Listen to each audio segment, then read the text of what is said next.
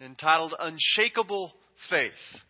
Looking at how no matter what the world brings at us, we can have the confidence, we can have the assurance that you're talking about, that there is something that can hold us greater than the forces that come against us.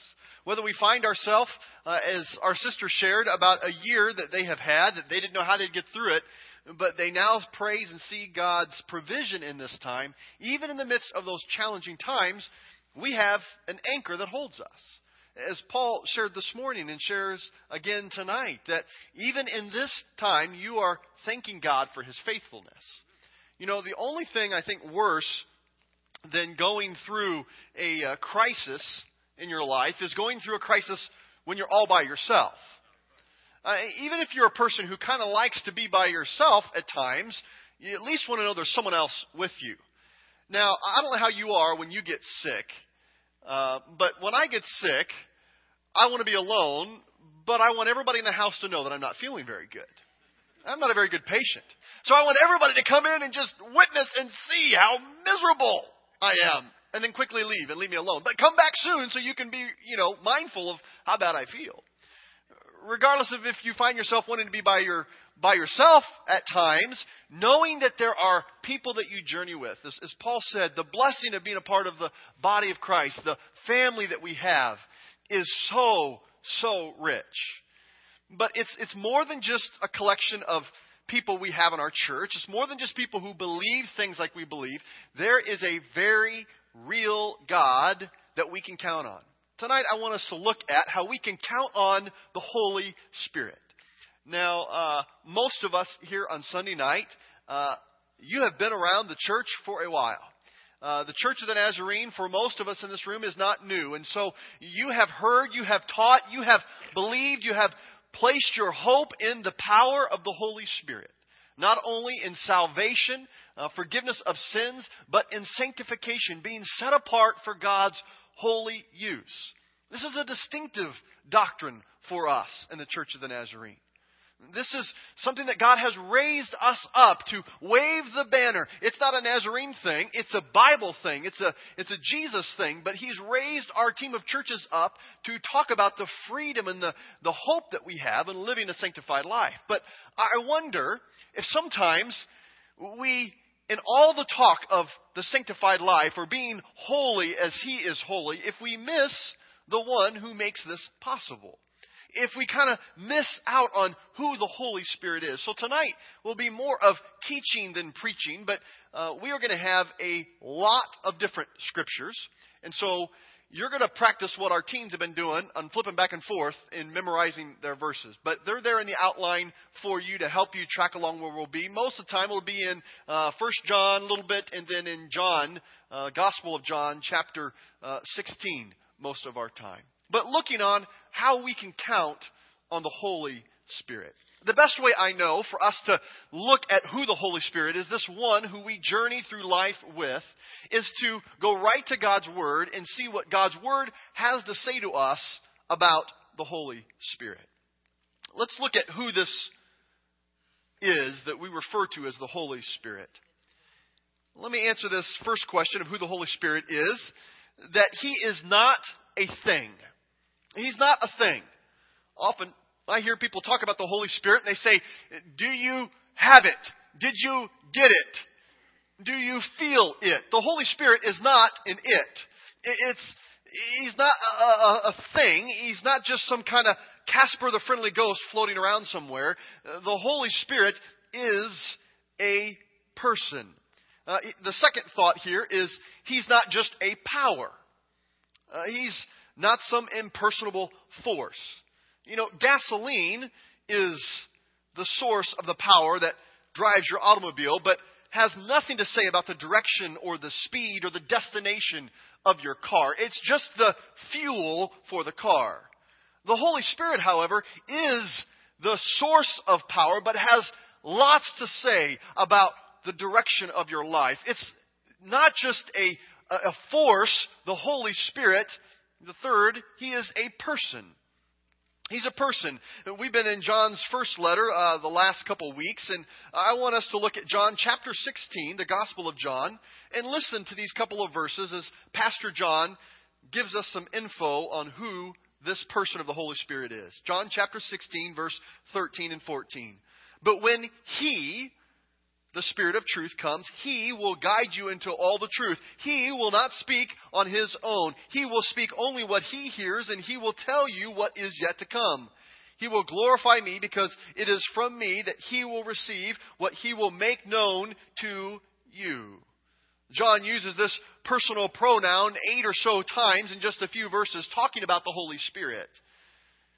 The Holy Spirit is a person. Psychologists tell us for uh, a personality to be existent, it's composed of, of three things of an intellect, of a will, and of emotion. The Holy Spirit possesses all three of these. Let's look first at the intellect. The Holy Spirit in, in Romans 8:27, we find the apostle Paul talking about uh, having the mind of the Spirit. Jesus himself said, he, referring to the Holy Spirit, will teach you all things. He has a mind, he has an intellect. The Holy Spirit is a person with intellect. The Holy Spirit is a person with will. Acts 13 and 16 and 20, all throughout this, we find the book of Acts uh, gives several occasions when the Holy Spirit sends people to certain places and keeps people from going to other places. When it says being sent by the Spirit, having been forbidden by the Spirit to go there, compelled by the Spirit to go there, and it goes on and on, all testifying to the fact that the Holy Spirit has a will. There is a will that the Spirit of God has for us, and this is part of what makes up the person of the Spirit. The person of the Spirit has intellect, has will, and has emotion. Ephesians 4:30 tells us, in Paul's words, "Do not grieve the Holy Spirit." You can grieve only something that has feelings. You can't grieve an inanimate object. And so here, by this verse, we see the Holy Spirit does have an emotion. The Holy Spirit is a person. He's not only a person, He is God. He is a member of the Trinity Father, Son, and Holy Spirit. Consequently, He possesses everything needed that makes Him God. First, a name. Luke refers to him as God in Acts chapter 5. And then the attributes of God. He is God, and his name is given to him, but also the attributes. In 1 Corinthians and in Hebrews, all the things that we ascribe to God are also here in the Holy Spirit. His omnipotence, his omniscience, his omnipresence, his holiness, His love, His perfection, all can be said of the Holy Spirit. He's also an object of our worship. In 2 Corinthians 13, He is infinite intellect, perfect will, perfect emotion. He's not a thing. He's not just a power though he is our power source, he is a person with intellect, will, emotion. He is God. His name, his attributes, and he is worthy of praise all lead us to understanding who he is. But what does the Spirit do? For us to say that though I may go through a very tough year of my life, and, and we live that now, or I may be uh, in this celebration slash grieving time of the situation I find myself in, and, and it can be a comfort to know that the very Spirit of God is with me. We need to be reminded of what the Spirit of God does in our life. Friends, if anybody should be able to give a testimony to this, it should be us. We have professed, we have lived, we have celebrated the holy life. What is it that the very Spirit of God does in our life? Let's look at this. Turn with me to John chapter 14, back a few pages, and we'll learn several things about his work. In John chapter 14, verse 16, we see that he abides. Look at verse 16 with me of John chapter 14. And I will ask the Father, and he will give you another advocate or counselor, as some translations say, to help you and to be with you forever. This original term for advocate or counselor is the paraclete, the one who is called alongside. the Holy Spirit is abiding in the very presence of God in every single step of our life. Unlike a human counselor who's there only during certain hours, the very counselor, the Prince of Peace, the one who is right there with you, is available 24 hours a day, seven days a week. So he abides with us. He comes alongside us. What else does the Spirit of God do? He teaches us. Look at verse 26. But the advocate, the counselor, the paraclete, the one who comes alongside, the Holy Spirit, whom the Father will send in my name, will teach you all things and will remind you of everything I have said to you. I am growing to believe that the only true teacher is the Holy Spirit. I'm convinced of this because there's times when some of you will come to me and say, Pastor Brady, when you shared that message or you shared that point, it was just as if you were reading my mail. You knew exactly what was going on in my life. Nobody knows better than myself that I had no idea what you're going through, but the very Spirit of God knows what you're going through. And He will use any means possible to teach you you may be listening to a conduit, you may be listening to a tool that the Spirit of God uses, but make no mistake, the ultimate teacher is the very Spirit of God. He teaches. The Apostle Paul talks about this as well in his first letter to the church of Corinth. Now we have received the Spirit who is from God, that we might know the things that have been freely given to us by God. These things we also speak not in words which man's wisdom teaches, but in the Holy Spirit teaches, comparing spiritual things with spiritual. It's not just by man's words that we grow, but it's by the very Spirit of God. Let's read on and let's begin to see that not only he teaches, but he testifies. In 1 John 5 6, we read, Jesus Christ was revealed as God's Son by his baptism in water and by shedding in his blood on the cross. Not by water only, but by water and blood. The Spirit also gives us the testimony, and that, excuse me, the testimony that is true. He testifies to the truth in our life.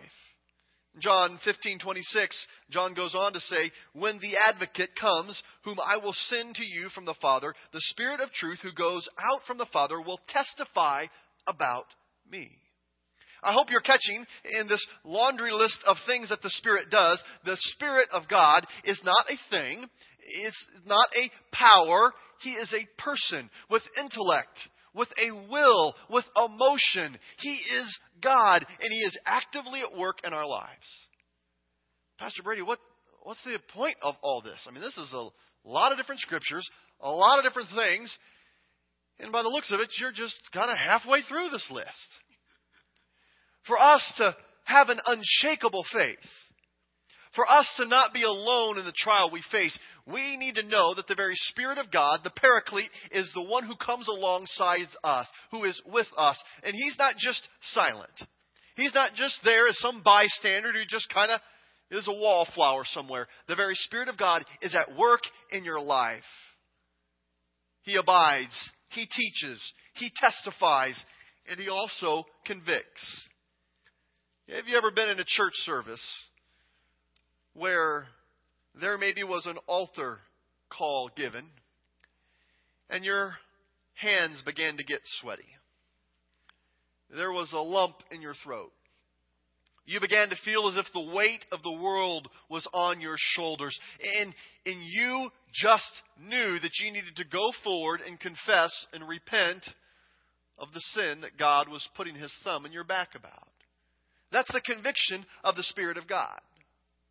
Sometimes we can identify with that or at least talk about it from an altar call standpoint, but you know, the very Spirit of God brings His conviction all over the place, all the time. Absolutely. It can happen whenever He so chooses. He's at work in your life. He will not only testify to the things of God in your life, He will convict you. John 16, 7 and 8 says, But very truly I tell you, it is for your good that I'm going away. Unless that I go away, the advocate, the counselor, this paraclete, the one who comes alongside, this is the very Spirit of God, he will not come to you. But if I go, I will send him to you. When he comes, he will prove the world to be in the wrong about sin and righteousness and judgment. He will bring a conviction about what is true and what is right. See, the Spirit shines His light on the dark areas of our life. He lays bare the heart of every man and woman. He exposes sin and moves us to do something about it. Someone has correctly observed that before the Holy Spirit can be my comforter, He needs to be first my discomforter. Sometimes we need to see that the very Spirit of God is working in our life when we feel the most discomfort. He's convicting us and causing us to move out of a sinful pattern. He also guides. John 16:13 says, "But when he, the Spirit of truth comes, he will guide you in all truth. He will not speak on his own, he will speak only what he hears and he will uh, and he will tell you what is yet to come." He will guide you. You know, sometimes uh, we desire to have a map in life. Because if I know where I'm going and I have a map, I can usually find my way to that place. But often, God does not give us a map as often as He gives us a compass. And he says, I want you to follow me, and I am true north. And so, no matter where you find yourself, you may not have all the pieces of the map, but you just look to the compass that I give you, and you find north, you find me, and then I will lead you from there. It requires us to be more in tune, to be more in step, and, and we need to constantly be checking where we are at in relationship to where He is. He is our guide. He is our compass, if you will.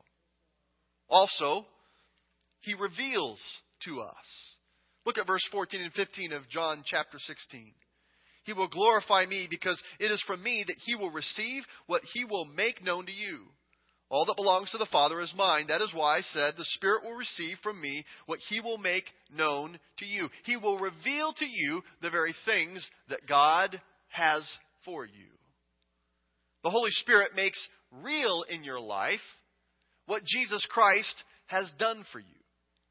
He uncovers, he moves back the dust and the dirt on the great jewel of God's gift to you. He wants to make it known to you. Look at it this way God the Father initiates his saving love. Jesus Christ mediates that love, and the Holy Spirit facilitates that love to you.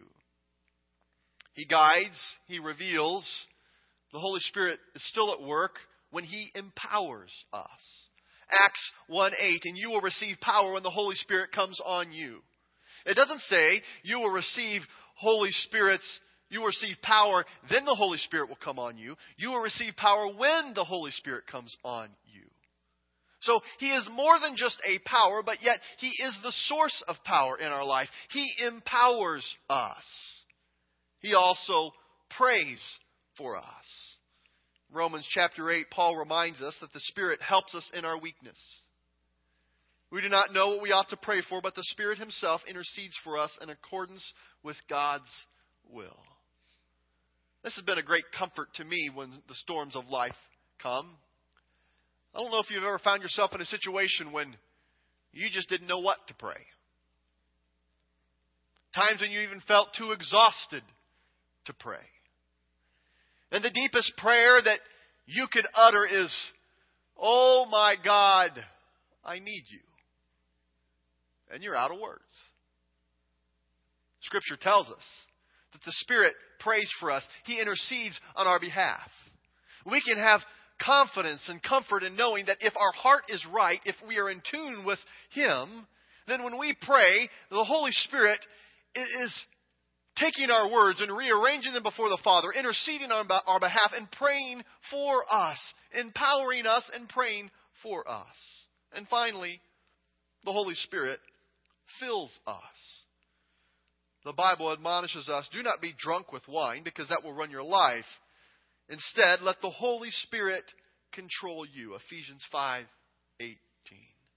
In other words, be saturated be drunk with the very Spirit of God. Let it intoxicate your whole being. Let it flow over into the decision making parts of your body. Just how alcohol can make bad decisions come about in your life, the very Spirit of God can make wise decisions come about in your life. He will fill you and saturate you.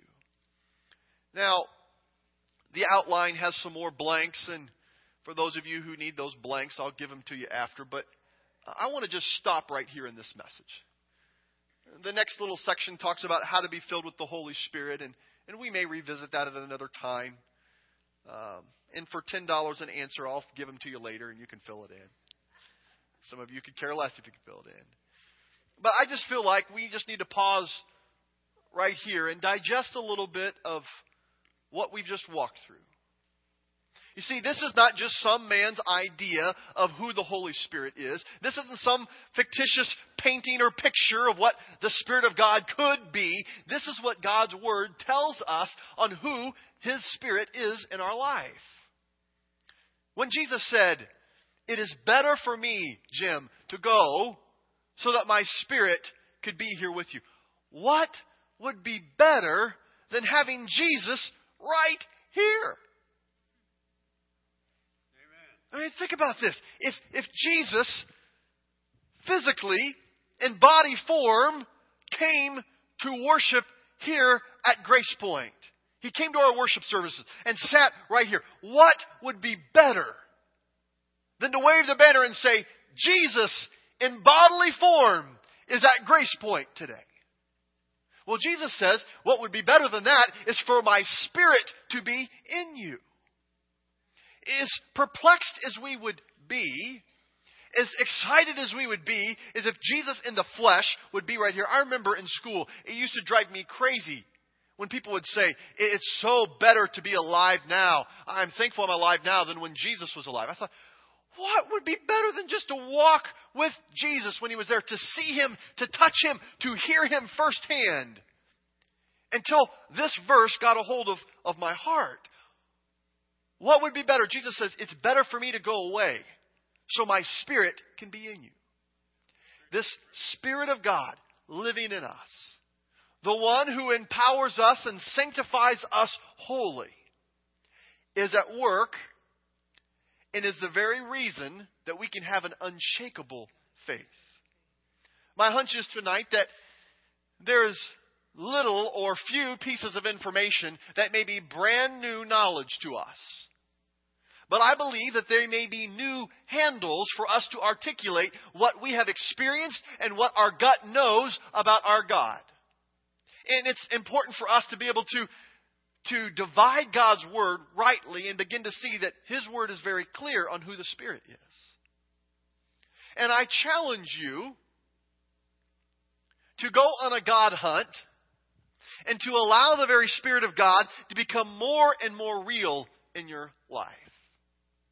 You see, it's not a question if, if God's going to do something in your midst. It's a question if you and I are going to, one, see it, and two, attribute it to Him. John Eldredge, in his book, Walking with God, took an experiment of journaling his spiritual existence for a year and began to try to look and see what walking with God would look like. And as he began to do so, he began to try to take God's word as seriously as he possibly could and pray about everything he could. And he began to see this unique thing come into being. He found that he didn't have to pray for certain things, but he got to pray for certain things. In my words, it's, it's not that you have to pray if you have chicken or steak for dinner tonight, but you, you get to if you want to. There are certain areas in our life that I believe God Almighty says, I have given you a brain and I want you to use it. But it doesn't mean that you can't involve Him in every area of your life. You see, God may direct you to Chipotle, my favorite place to get chicken. Not because He cares so much if your body digests chicken that day, but maybe He has a divine appointment for someone for you to meet there that day. Eh, maybe we need to allow the Holy Spirit to be so real to us that just as excited as we'd be if Jesus with skin on was right here, we could begin to acknowledge and see the very Spirit of God, who's not an it, who's not a thing, who's not just, just a power. He is a person. He is God, is alive in you. You see, when, we are saved, we get all of God we're going to get. I think we miss this sometimes. It's not like when you're saved, you get God, you know, 1.0, and then when you're sanctified, you get God 2.0. Okay? We get all of God there is, but we are not letting Him have all of us. And so every single believer in Jesus Christ, one who is trusting in their life with Jesus, has the very Spirit of God inside of them. Whether they allow Him to be president of every corner of their life may yet to be seen, but they have the Spirit of God in them, waiting to be set free to be the, the force that holds them, an unshakable faith to be strong in their life. We don't have to go very far, in fact, just to the beginning of our gathering tonight to think about our brother who testifies to God's faithfulness and the encouragement to know where we will end up in eternity. Listening to our brother who has, in this very challenging time where the world would say he should be stricken with grief at the loss of his wife to where he could just not cope. But as was prayed this morning, we do not grieve as people without hope, as Scripture says. We have hope in the Lord. As we hear a testimony from our sister who has had a tough year, but yet God is providing. As we hear a brother who says that the peace of God and the recipe for peace from Philippians 4 was being activated in his life. This is right where we live. And so, in our last three minutes and 13 seconds together, I want you to allow your mind now appropriately to drift to tomorrow.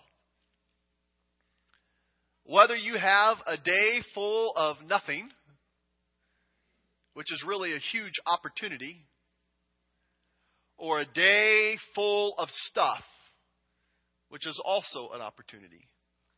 I'm confident that this Spirit of God, who we've been talking about, whose God's Word has been speaking about, wants to manifest Himself in a very clear way in your life.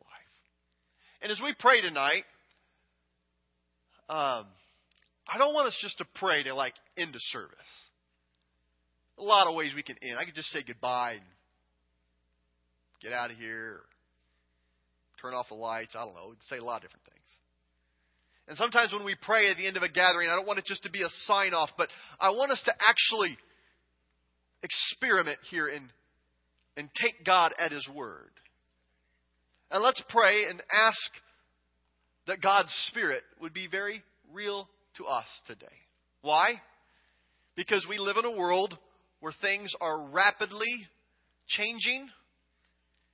And by some's view, I would be included in that group, the world seems to be falling apart at many different seams. But what a better time than now, can't think of a better time, to see God give us an unshakable faith that can be a great light to those around us. As I pray, I encourage you to call out to your Heavenly Father as well. Father God, I am convinced one of the roles of your Spirit is to teach us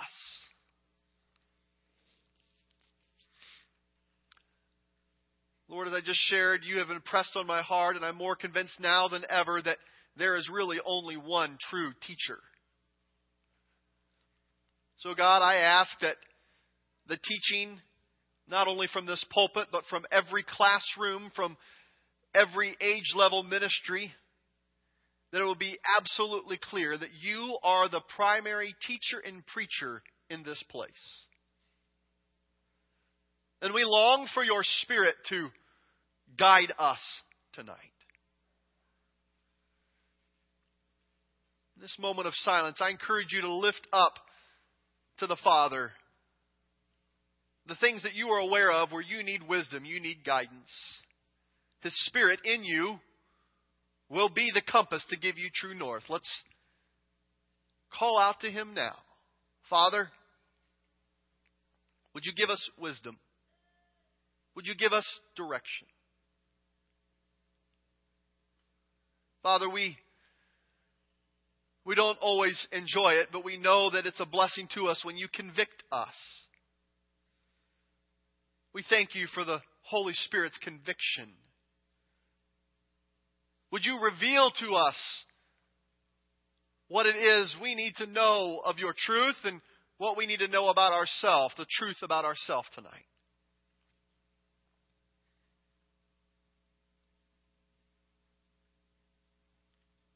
Father, I thank you that you long to fill us with your Spirit.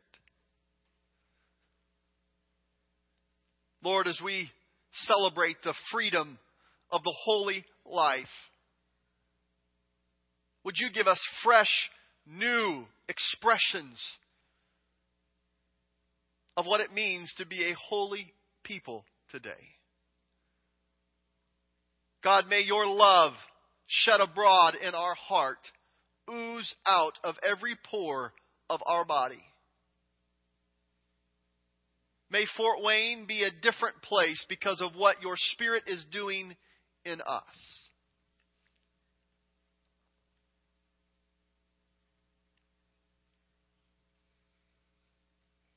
Father, I pray that you'll increase the godly confidence in this room tonight when we can declare, if God is for us, who then can be against us? Father, your Spirit in us tonight. Greater is He that is in us than He that is in the world. We thank you that we can be more than conquerors, not in ourselves, but in the powerful name of Jesus Christ, which opens up our relationship with you, Father. Now, Lord, I ask that you will take these thoughts from your word tonight and you would allow them to be planted in the seed of our mind. And may you bring it back to us in hours and days and weeks to come in a way that would cause us to go on an adventure and to involve your spirit in every aspect of our life. Thank you for giving us an unshakable faith in the midst of the storms around us. It's in your Son, Jesus' name, we pray. Amen and amen.